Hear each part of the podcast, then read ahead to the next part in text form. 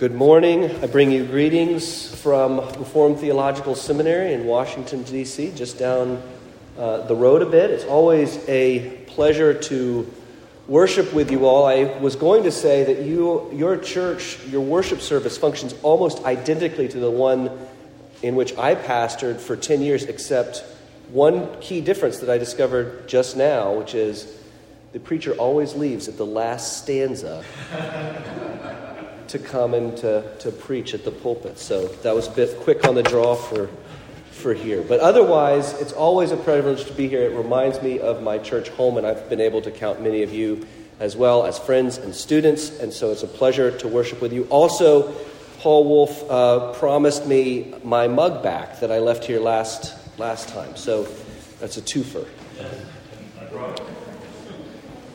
Uh, we are in Matthew 16.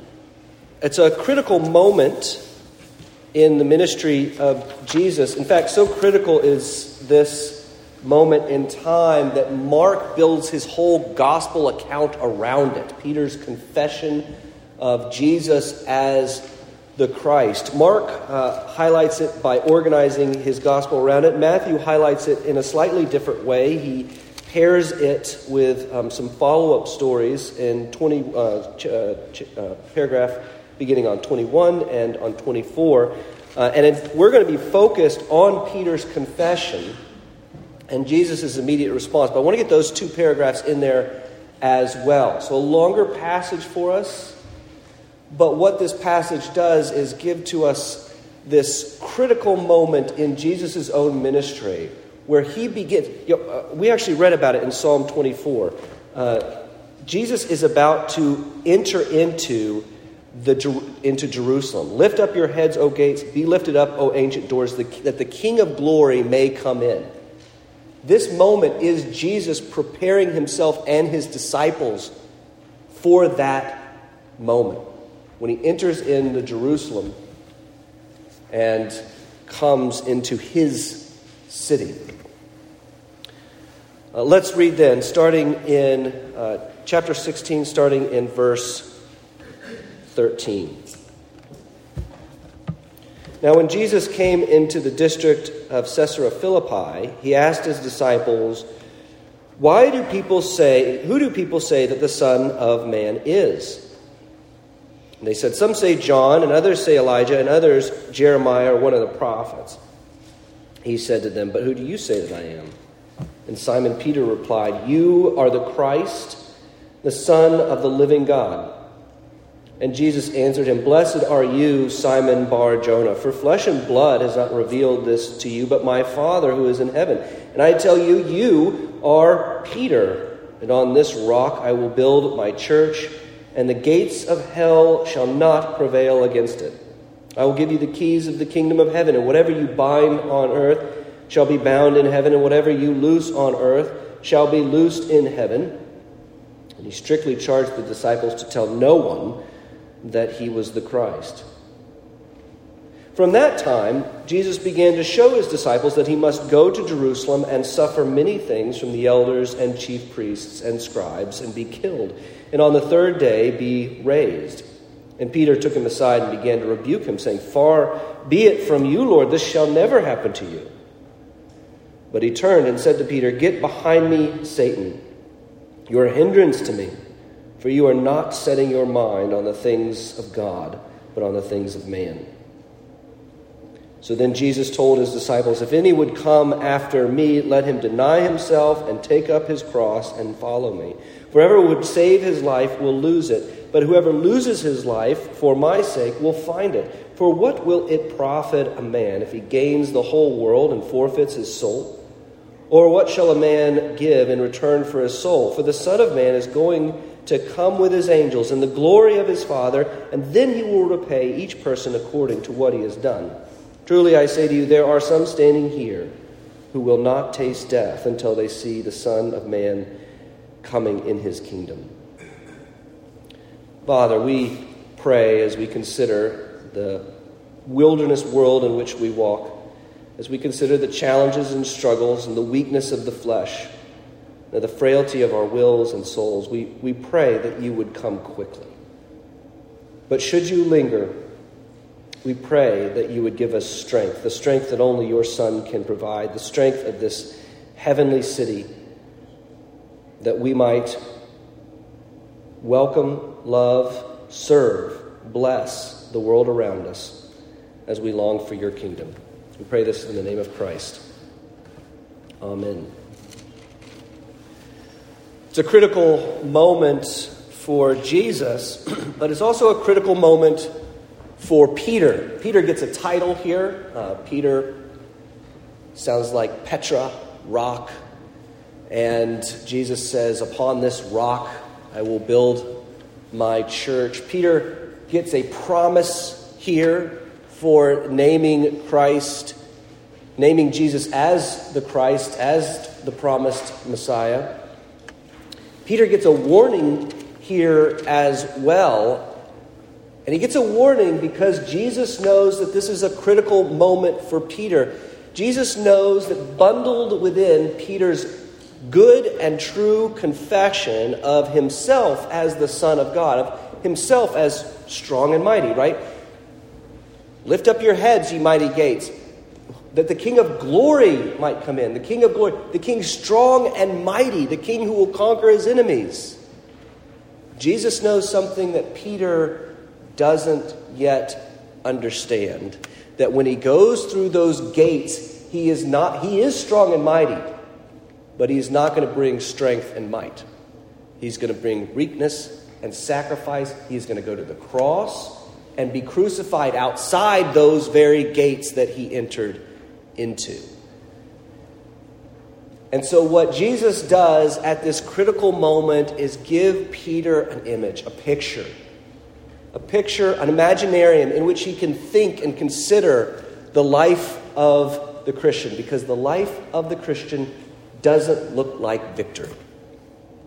It doesn't look like comfort and happiness and perpetual joy and unicorns and all of that kind of stuff. It looks like defeat. So often it looks like defeat. This is the second time I've actually preached on this passage. The first time I preached on this passage was just, it was like two days after the Supreme Court ruling about uh, abortion. And this week it is like four days after the federal raid on the uh, uh, former president's uh, house. And it reminded me, as I was kind of thinking about like uh, the, the Christian life, especially the Christian life in the United States, and as we kind of measure ourselves. It reminded me that the conversation is always about, the political conversation is always about kind of where we stand amongst the principalities and powers of this world. Like we can't get away the, from the culture wars and Christianity and politics. And a lot of the pundits, when these big events come out, they come out and they say, here's, here's what this means for you as a Christian. This is, this is what's indicative for you, these events. This is telling you who's winning the culture war. And while that conversation can be healthy, Jesus, what Jesus does is he reminds us, both in our personal life and as we think about the church in the world and the church amongst culture, that the Christian life, that Christianity doesn't look like winning. Jesus doesn't come and promise Peter, you're going to get tired of winning. He comes and he promises Peter that the gates of hell will not prevail against the church. And that is a very different kind of promise. It's a promise of victory. But as we think about this imagery of gates, we'll come to appreciate that it is victory at a cost. It is victory only through the cross of Christ. Jesus gives us a picture of two kingdoms here. Hell's gates are strong and mighty, its doors are shut to make it appear unassailable. But heaven's gates, by contrast, equally strong and mighty, but wide open, calling us to enter. Let's look at these two gates. First, uh, then, as Jesus centers his discussion around the gates of hell, I tell you, you are Peter, and on this rock I will build my church, and the gates of hell will not prevail against it. The Bible actually gives us precious little about heaven and hell. We, in our own 2,000 years of church history and thinking about these things, we've got a rich theology of heaven and hell. We've got philosophers and theologians imagining what heaven and hell is like, everything from uh, Dante's Inferno to Harry Potter. You get pictures and ideas of what heaven and hell might be like, what heaven might be like. But we get very little data in Scripture about what heaven and hell is like, and a lot of it comes to us via pictures, via metaphors. We, we want maybe some precise theology. I want to know, I really do want to know if the second law of thermodynamics is going to be true in the new heavens and new earth. I really, I actually really want to know that. The Bible doesn't give me physics. It doesn't tell me how Jesus bodily reigns in heavenly space right now. I don't get answers to those kinds of questions. But what God does give me is pictures. And here, Jesus gives Peter a picture, a picture of a gate. Well, how does that help? Well, you've got to use your imagination and think about old cities. You went to the south of France, and so you saw some of those old cities. And then you go to those old cities. We were in uh, south of England at the beginning of the summer. We saw one of these old cities. And in these old cities, there's a big wall around it. Um, we got to visit, we got to walk on one of the longest remaining Roman walls in this old city and be built up. Now, you would, uh, uh, this Roman wall that was there, still remnants of it are there, you wouldn't know it's there unless somebody told you. Why? Because now the city is built up all around it, because that's how we build cities. We don't need walls anymore because we have airplanes. And so if we're going to defend ourselves from attack, we have to defend ourselves with other things. Walls don't work for that as well as they used to. But this is how you would build a city in the ancient world. You build it with big walls, and of course, if you're going to build it with big walls, you got to use your brain, put a gate in that big wall so that people can get in and out. What happens as a result of that is that the gates of a city become a kind of social nexus point. If it's worth doing, it's worth doing at the gates. It becomes the heart of the city. The heart of the city isn't the Capitol building. It's not the mall. That's where the heart of our cities are built. Our cities are built around malls and places of power. But that's not how the ancient city works. The ancient city, the heart of the city, is actually on the edge. It's at the gates. And this is where you do business. This is where you bring trade. This is where you enter in for protection or go back out to take care of your fields or your farmland. This is where business transactions take place.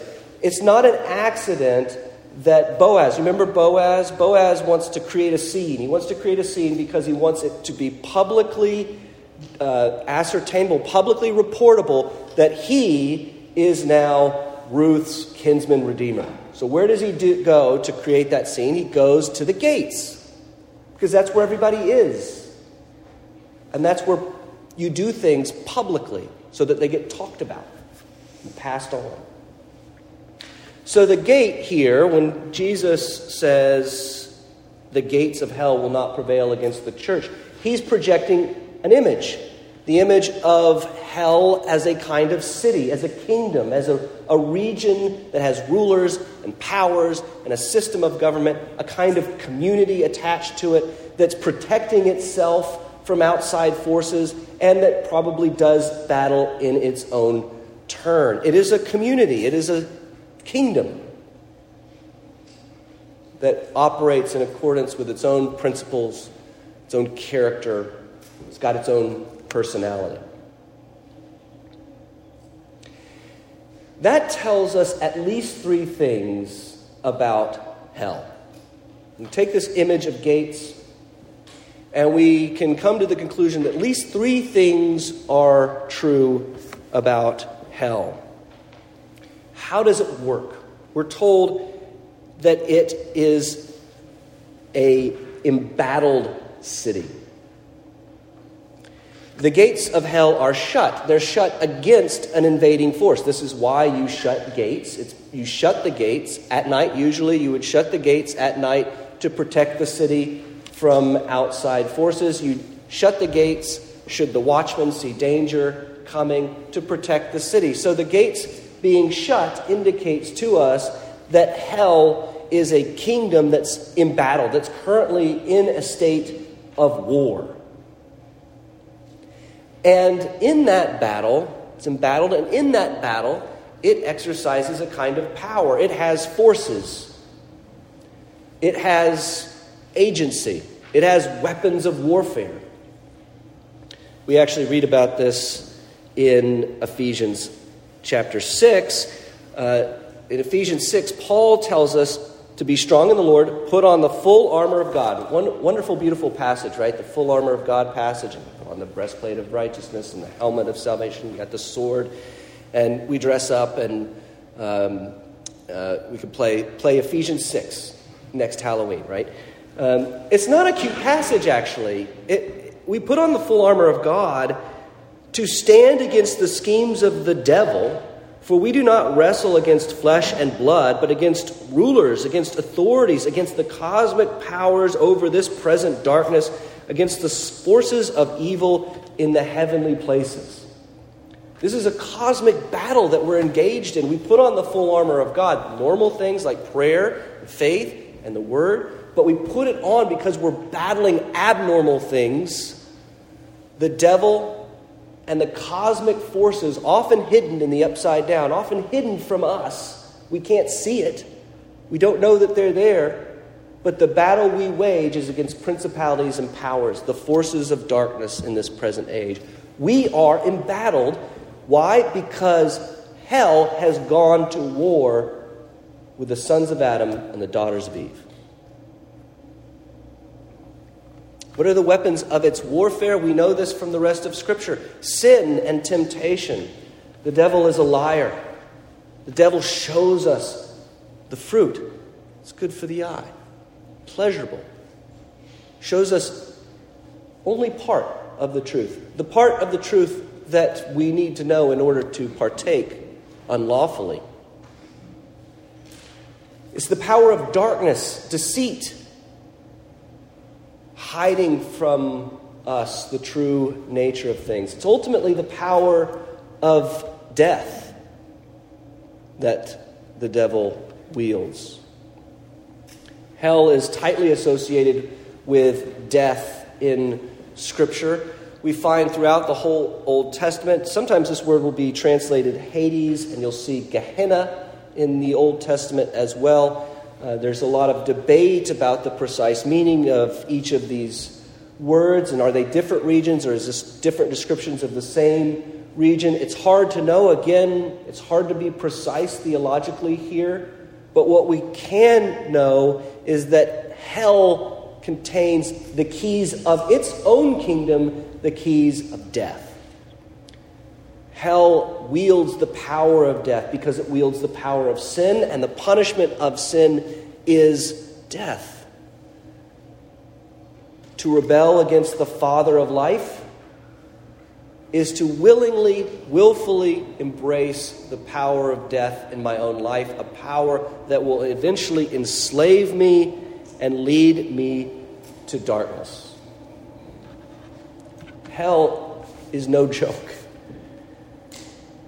It's sometimes pre- presented as a joking matter, but it is no joke. It is a place, a kingdom at war with the people of God, with the sons of Adam, the daughters of Eve, and it wields weapons that we cannot escape sin, darkness, and death. And we who are ruled by nature, ruled by it, have no escape. There is no victory against this force. The walls are too high, and the gates are shut.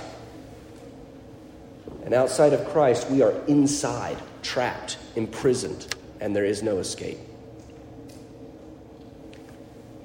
But Jesus gives Peter a hope the gates of hell will not prevail against the church. Here we can consider a different set of gates. Paul projects out for Peter a different kind of city. a different kind of kingdom. Now, it's interesting, he focuses on the gates of hell, but the way the analogy works is kind of a just as, right?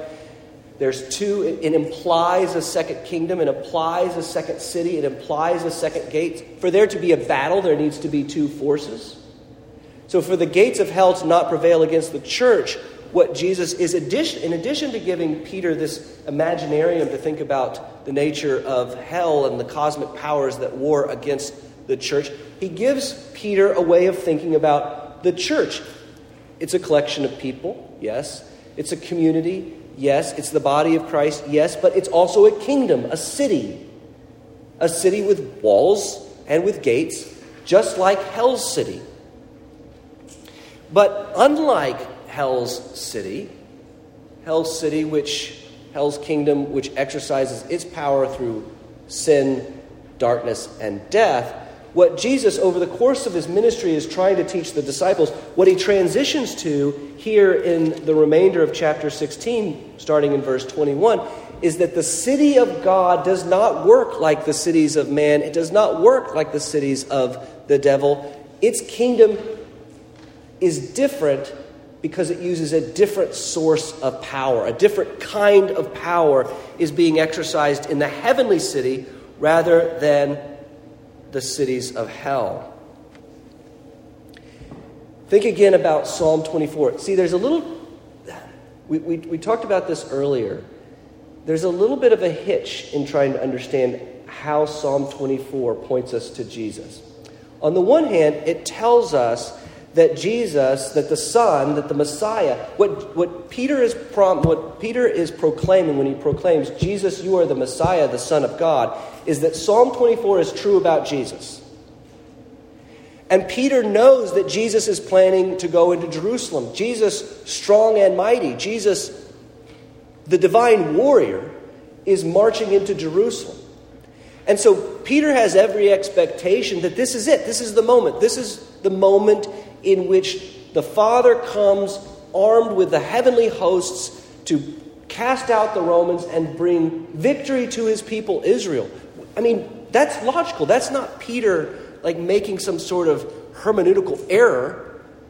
That's what the text says. It says he's going to come into the city a victorious king, strong and mighty. And he does. He comes Jesus deliberately, if we go to Mark, Jesus deliberately, the next thing that happens is he gets two donkeys and he goes into the city, and we have Palm Sunday. Another great dressing up holiday. We've got Palm Sunday, which is Jesus' victorious march into the city. And then what happens over the next week is a gradual, definitive defeat of the Messiah. And Jesus goes willingly he goes passively. He doesn't take up his sword and do battle against the betrayers and the Romans. He doesn't call armies to defend the might of Israel and the people of God. In fact, when somebody does pick out a sword and chops off an ear, he tells that person, he tells Peter, to put up the sword and he heals the guy's ear. He does the opposite of what Peter, he comes not in strength, not in might, but in weakness. The principal power of the city of God is the paradoxical power of sacrifice. Jesus comes dying a death. Jesus comes in weakness. He dies in our place. He enters that city in order to publicly, he enters those gates in order to die just outside them. Humiliated by the very power that generations of faithful Israelites had been praying to God for, for, for deliverance. Christianity doesn't look like victory. It, look like, it looks like defeat. It looks like sacrifice. It looks like weakness. And the reason it looks like that, the reason why it's designed to look like that from beginning to end until the second coming of Christ, it's going to look like weakness because our Lord came in might but died a sinner's death. But that's not the end of the story, right? Of course, that's not the end of the story. Because Jesus did it that way, because he did it according to the will of his Father, because he sacrificed himself for his people and for indeed the whole world, he is raised into newness of life. The third, he, he dwells in death for three days, but he is raised in life, a life eternal, life life that we can't really comprehend. This is why I want to know about the second law of thermodynamics in heaven, because what we're told about the heavenly regions, what we're told is that you cannot but flourish in heaven. We're told that there is no decay there, there is no death there, there is no weakness there. You only get stronger.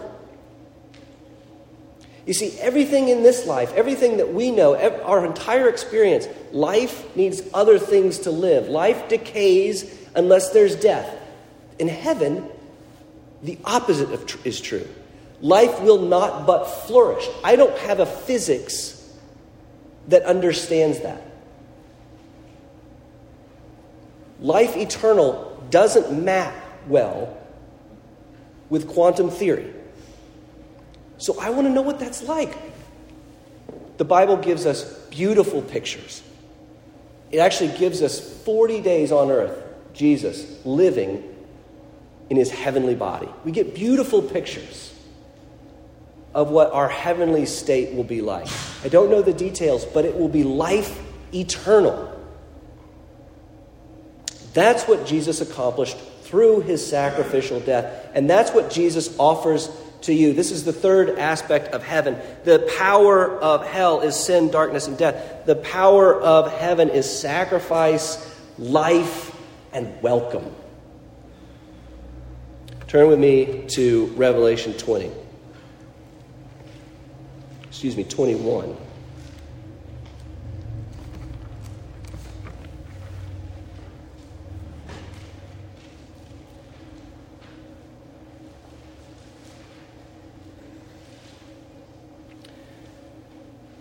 John gets this vision of a new Jerusalem. One, Jesus marched into the old Jerusalem. In his resurrection, Jesus enters a new Jerusalem, a new heavens and a new earth, a heavenly Jerusalem that will be an earthly Jerusalem someday. It had great high walls with 12 gates. 12 gates. This is a Swiss cheese city. There's so many entry points into this. It's like New York City. There's so many entry points into this city. 12 gates. It's prodigal how many gates there are. And on the gates, the names of the 12 tribes of the sons of Israel. On the east, three gates. On the north, three gates. On the south, three gates. On the west, three gates. The wall of the city had 12 foundations, and on them were 12 names of the 12 apostles of the Lord. Skip down to 22. And I saw no temple in the city, for its temple is the Lord God, the Almighty, and the Lamb. And the city has no need of sun and moon to shine on it, for the glory of God gives it light. And its lamp is the Lamb. By its light will the nations walk, and the kings of the earth will bring their glory into it, and its gates will never be shut by day, and there will be no night there. Twelve gates, always open. Why? Because it's an eternal city. It's eternally protected. Its forces, you can't defeat this. You can't win against it. The forces of hell are sin, darkness, and death. But you see, the force of heaven, the power of heaven, is righteousness, life, and eternity.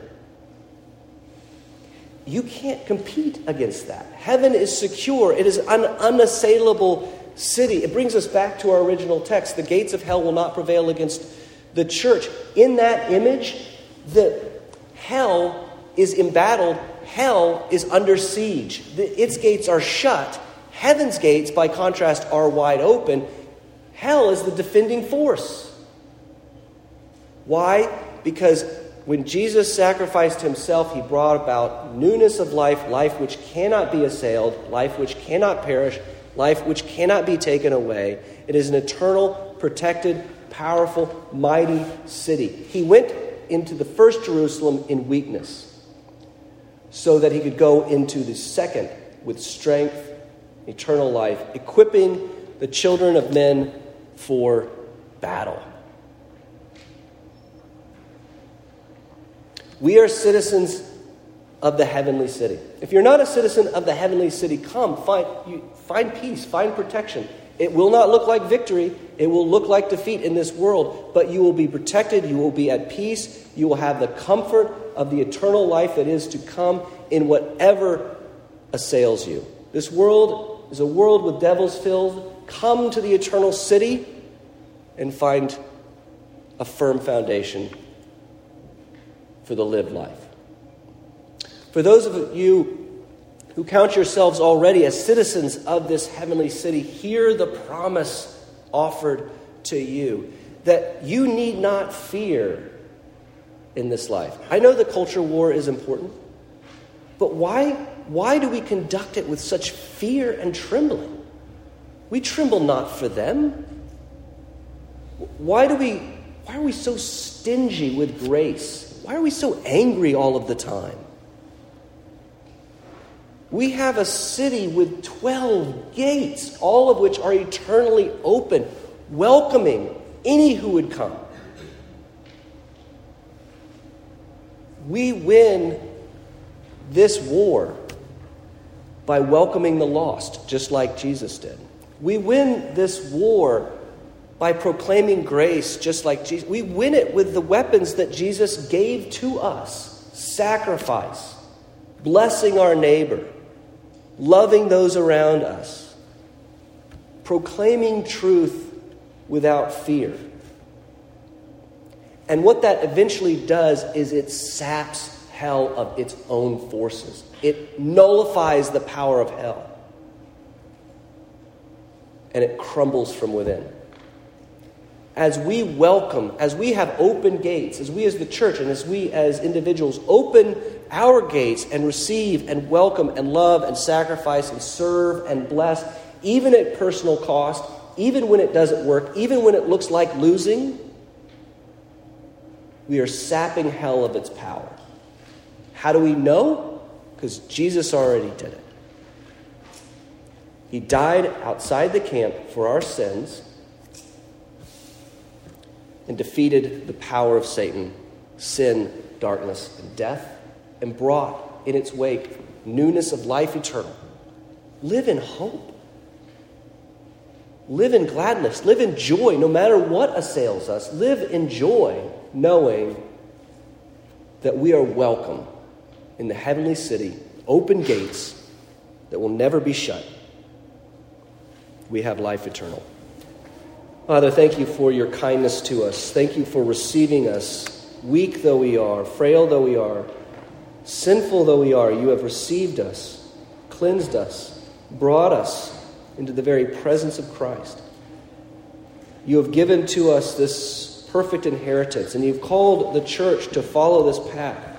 We pray that we would honor Christ and do so, that we would not fear, but we would conduct our lives in exile honorably blessing those who persecute us, loving our neighbor and our enemy as Christ has loved us. We pray all this in the name of Christ. Amen.